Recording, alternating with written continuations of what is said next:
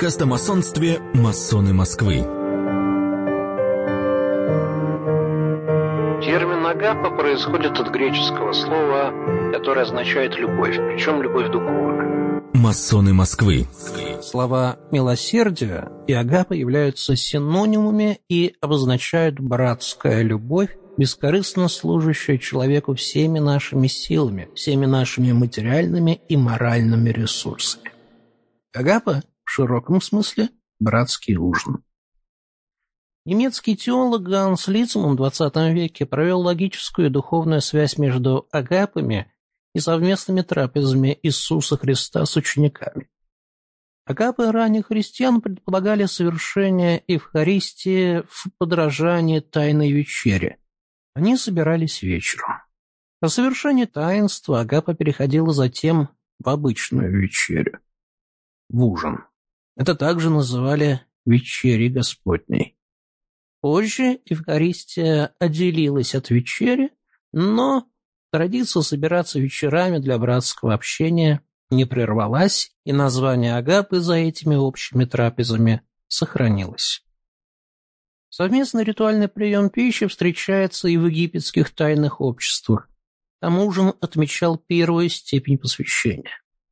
У пифагорейцев Святость древнего приема пищи была настолько сильна, что последователи допускались к трапезе только по истечении трех-пяти лет после вступления в орден. Масонская агапа – не прием пищи.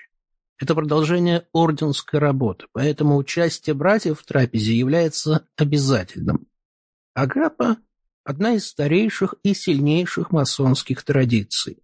О ее обязательном проведении написано в Конституции Андерсона – и других ландмарках.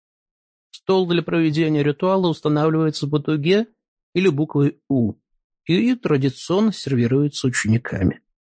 Досточтимый мастер занимает центральное место на востоке, окруженный всеми, кто имеет право быть рядом с ним.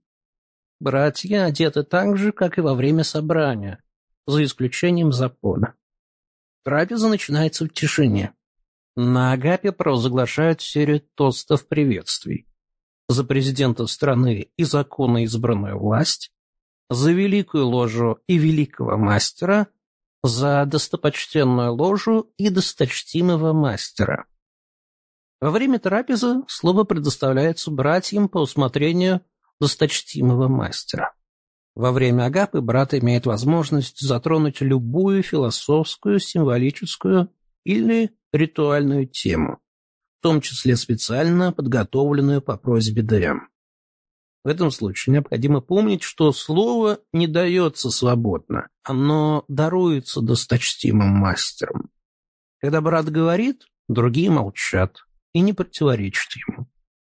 Правило также гласит, что братья берут слово один раз на каждую поднятую за трапезой тему, и речь произносится краткой что, как мы понимаем, требует предварительного тщательного обдумывания. Эти принципы отражают благочестивость каменщика и способствуют всеобщему вниманию.